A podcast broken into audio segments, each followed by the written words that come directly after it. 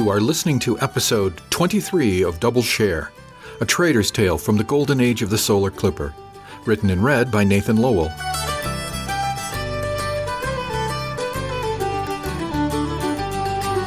Chapter 45 Diurnia System, 2358, November 6th. When nothing happens, it's easy to begin to convince yourself that it was all a paranoid delusion. While the old syllogism about paranoia is undoubtedly valid and they are all out to get you, the reality is that sometimes paranoia is just a state of mind. You see something, you jump to conclusions, it's self defense. We were still about 10 days short of Diurnia at last, and it looked like we'd make it back without any further difficulties. Burnside's attempts to woo Miss Kramer were being ineffectual. I had it on good authority that remembering what happened to his last girlfriend made it easy to ignore his tablet bips. There had been no more assaults reported, and the Bumble brothers had limited their hostility to a continual sneer, punctuated with the odd glare for good measure. Mostly they were being ignored. We'd come through transition without any problems. The captain had come out of his cabin for the half a stand that he needed to be on the bridge, and then disappeared down the ladder and into the cabin again. For mercy, he hadn't called me down to strip my hide for anything. I rather expected to hear about how many of the crew had earned their ratings advances, but he didn't say anything. My tablet continued to turn on intercom transducers as I moved around the ship. The audio logs were an amusing map of my day and week. I only hoped that I hadn't said or done anything incriminating. The alarm that I'd placed on them had never been tripped. It was uncanny, although I suppose it made some sense considering that none of the crew had been aboard when the ship was commissioned. Did you hear about Zhang? Charlotte's voice broke into my reverie. I glanced up from the watch station and looked at her across the bridge. No, what about Zhang, Miss Deng? I asked. Seems he broke his arm, she said. Juliet was at the helm and she snickered. Unfortunate accident? I asked. She shrugged. Alone in the gym. Reportedly, he fell off the treadmill. I raised an eyebrow in her direction. Does that seem likely, Miss Deng? Absolutely, sir, she replied. Footsteps on the ladder resolved into Mallory, and Burnside wasn't far behind. We relieved the watch, and I went to bed very shortly after dinner. Normally I'd have run or done a couple of sets of Tai Chi, but I was exhausted and really only wanted to crawl into my bunk. I stripped out of my ship suit and clambered into said bunk, pulling the covers over me, and dropping into sleep like a rock into a pond. I dreamt about a wolf and a fox playing tag in the woods, and a falcon soaring in a crystal sky. A graceful heron stood on the edge of the pond and flashed to snatch a silvery fish. It wasn't a very clear or cogent dream, but in the end a fierce owl with brilliant green eyes dived at my face, talons outstretched toward my eyes. I woke with a start, sure that I'd heard something. I lay there for a few heartbeats trying to place the sound. I half expected it to be the bip bip bee of my tablet alarm. I blinked my eyes open enough to see the chrono's glowing digits 0036. The sound didn't repeat, so I sighed and snuggled back down into the bunk. I still had a few stands I could sleep, and I hoped the weird dream didn't start up again. I closed my eyes and started to slip back into the warm darkness, watching the after images of my stateroom playing against the back of my eyelids. Just in time, I recognized the shape of two people standing inside my door. Only their marginally darker shapes against the darkness of the door gave them away as the after images faded off the inside of my eyelids. I rolled off the bunk and onto the floor as the first fist slammed into the mattress where I'd been laying. Of course, that dropped me onto the feet of my attackers, and with nowhere else to go, they fell on top of me in a heap when my weight and momentum caught them off guard. They were as tangled in themselves as they were in me, and that gave me a moment to wriggle out of the pig pile and scramble to the doorway. I flung open the door and slapped the light switch at the same time. The glaring overhead light flared and cast a pool of light out into the dimmed passage. I turned to look over my shoulder and saw Ponies and Mosler tangled in the narrow area beside my bunk. They were blinking from the sudden glare and trying to find where I'd gone. Mosler had a hand up, rubbing the back of his head where he'd apparently found the edge of my desk as he'd fallen. I was still marveling that they'd be so stupid as to try to get at me in my own stateroom when my training kicked in and I heard the movement behind me. I stepped to the side, and a hard fist, backed up by a burly forearm, flashed past my face and crashed into the bulkhead.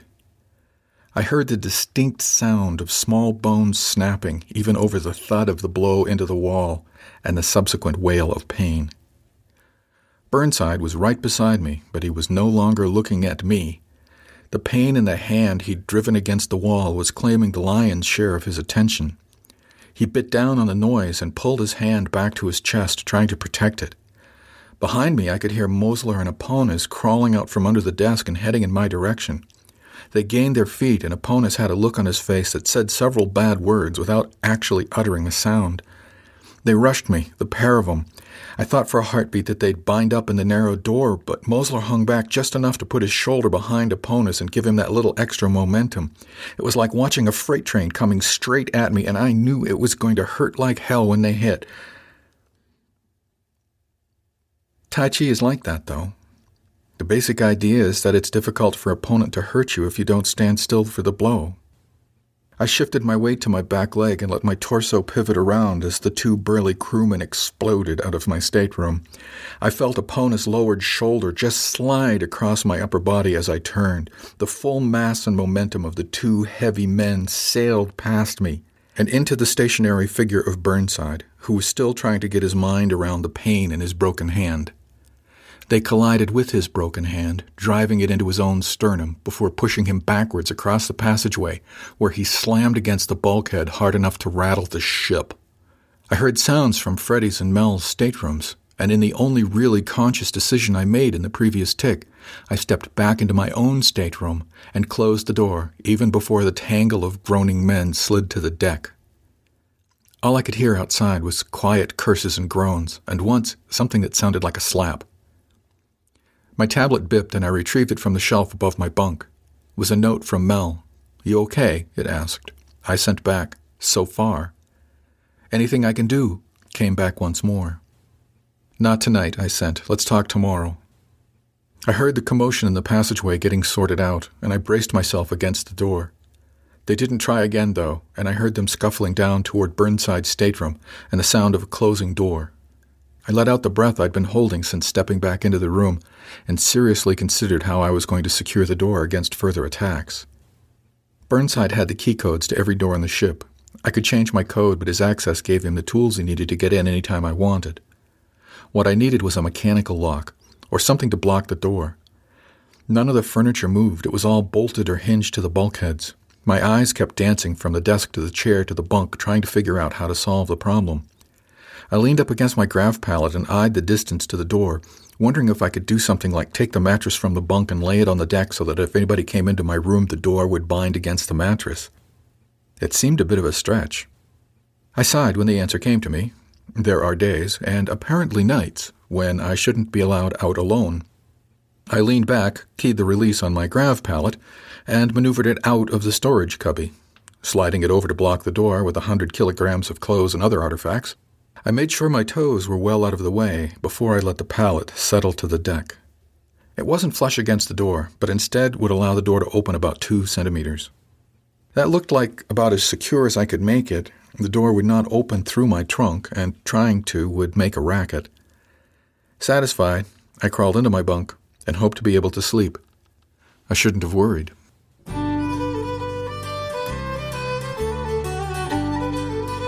Chapter 46 Diurnia System, 2358, November 7th. My tablet woke me in time for watch, and I felt surprisingly refreshed. Nothing like a little violence in the middle of the night to make morning watch just one more insult to injury. I dragged myself out of the bunk and into the shower. The water felt good, and I was very grateful that I still had skin to feel it on. I did have one bruise on my hip, although I didn't remember where I got it. Probably when I fell on the deck. I got into a fresh ship suit and gently moved the grav pallet back into the locker. I locked it down and locked it closed. He may be able to get into the room, but he was going to have to work for it if he wanted my stuff.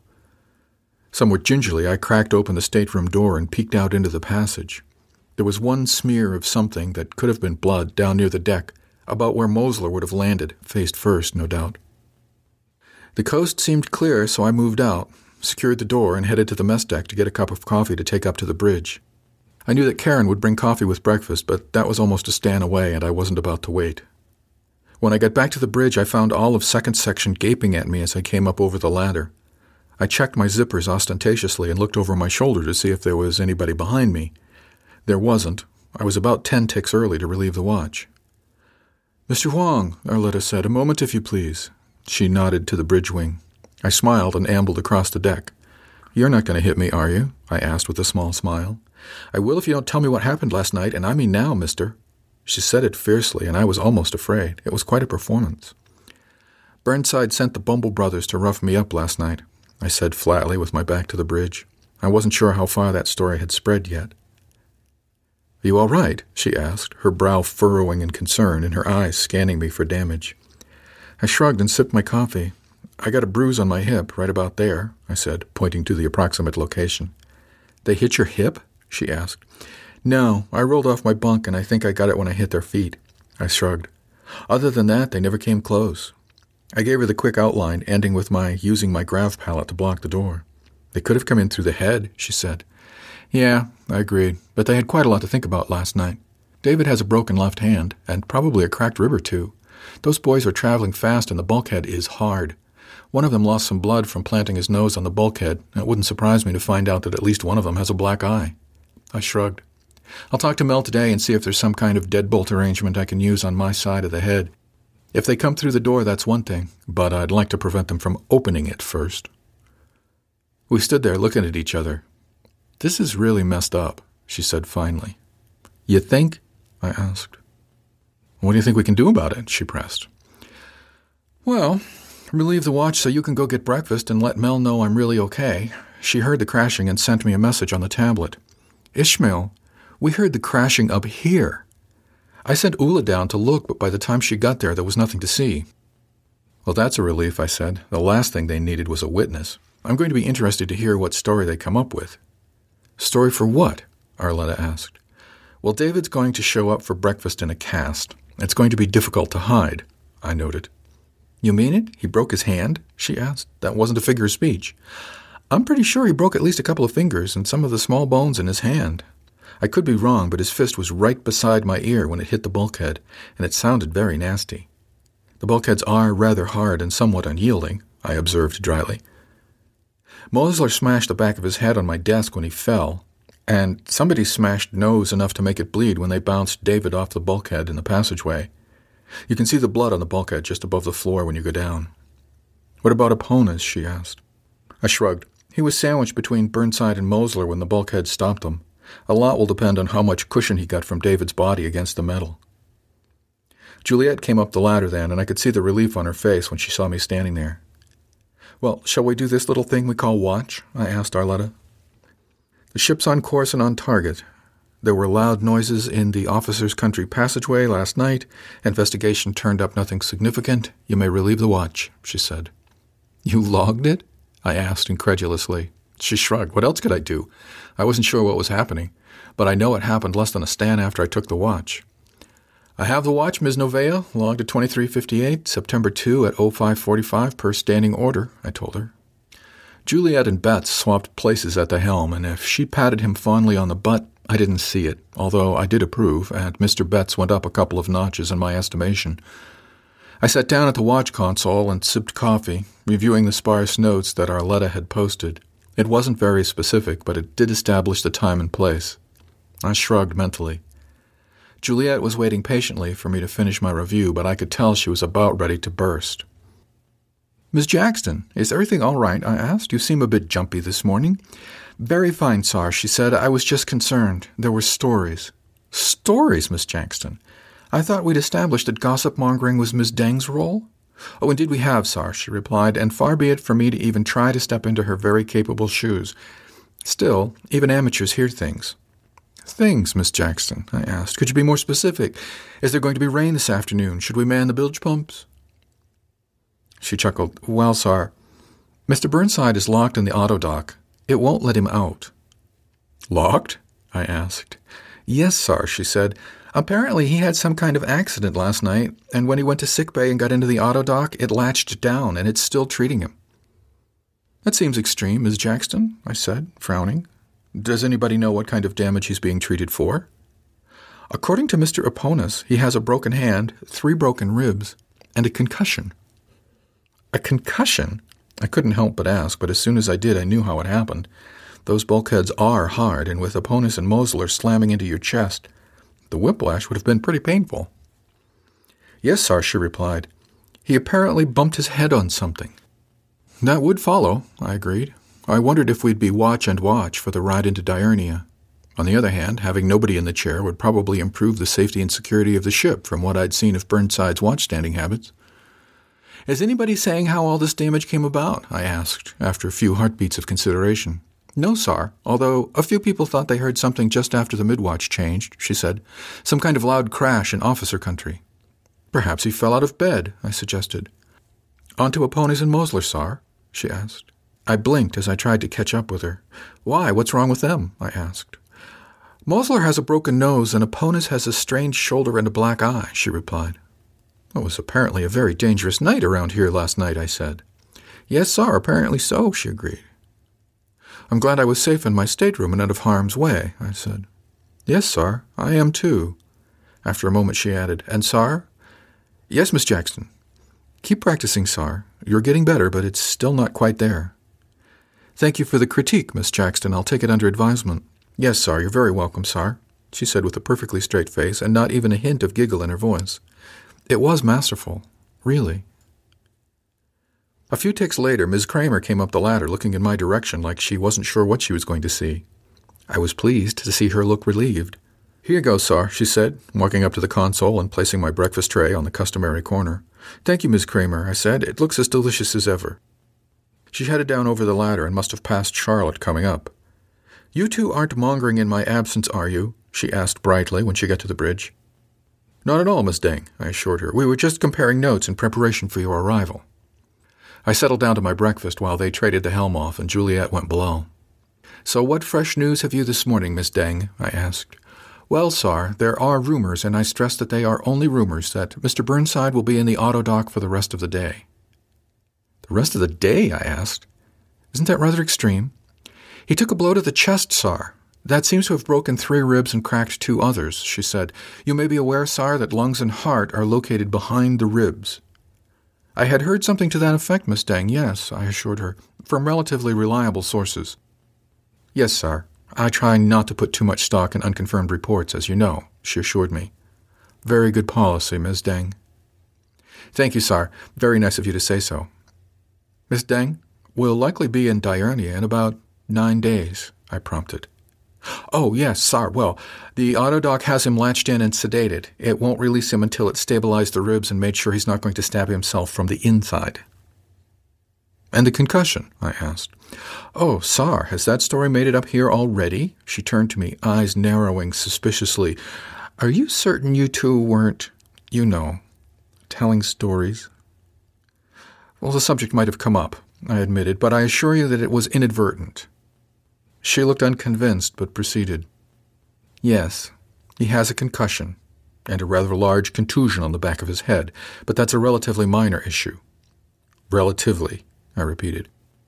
Compared to the ribs, yes, sir. I see. And in any of these rumors, are there any suggestions as to what may have been the cause? I asked. Oh, yes, sir. According to Mr. Aponis, he tripped. Mr. Aponis tripped? I asked. No, sir. Mr. Burnside tripped. And fell on his head? I asked. No, sir. She smiled as if I were being quite funny. On his stomach. That's how he broke his ribs. And the contusion on the back of his head? I asked. How did that occur? Mr. Aponis hasn't offered any explanation for that, sir, she assured me. Has anyone else? I asked. Well, there are rumors, sir. Yes, I'm sure, I said. After a moment, I added, And his broken hand. Mr. Aponis has a broken hand, sir? No, Mr. Burnside's broken hand. She looked at me aghast, her eyes wide in surprise. He has a broken hand? she asked. Well, it was just a rumor, Miss Deng, I assured her. You should be more careful, sir. There are a lot of amateurs around. They spread all kinds of tales. Thank you for that reminder, Miss Deng. That will teach me to listen to amateurs, I assured her as graciously as I could. She sniffed in dismissal. I should hope so, she huffed. Why, there's one story making the rounds that Burnside let Aponis and Mosler into your stateroom about 0445 this morning in order to pound some sense into you and get you out of their way. But instead of pounding you senseless, you managed to give them the slip in the dark and go out into the passage in your skivvies. When Burnside found you, he took a swing and broke his left hand on the bulkhead when you ducked and then was steamrollered by his own thugs when you stepped out of the way. They slammed him into the bulkhead across from your stateroom, which is how he got his ribcage smashed and that nasty bonk on the back of his head. I practically choked on my coffee and mentally kicked myself for drinking it while Miss Deng was speaking. Of course, that's just a rumor, Sar. There's not one shred of evidence to support it. Rather a detailed rumor, I commented. Oh, you know how people like to embroider stories, Sar. And you're sure there's no evidence? I asked, thinking I'd tripped her up. Quite sure, yes, Sar, she said. It's just a rumor. I see, I said quietly. Oh, Sar, she asked after a moment. Did you know that there was some kind of dirt on the bulkhead across from your stateroom? I think I saw something there this morning on my way to relieve the watch. Yes, I said. Why? Oh, well, if you saw it, then why didn't you clean it up? She asked crossly. Aren't you always after us to keep the ship neat and clean? I suppose I should have, I admitted, but I was in a hurry to get to the bridge. It's okay, Sar, I understand, she said, her face crinkling into a smile. I cleaned it for you.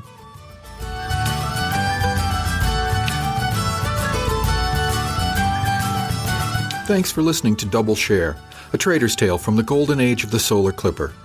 The music is a medley of jigs, eavesdroppers, both meat and drink, and Off We Go by Great Big Sea from their self titled debut album. Find this and other songs by Great Big Sea at music.podshow.com. This has been a presentation from Durandus, offered under a Creative Commons Attribution Non Commercial No Derivatives 3.0 U.S. license. For website and more information on the Golden Age, visit www.solarclipper.com.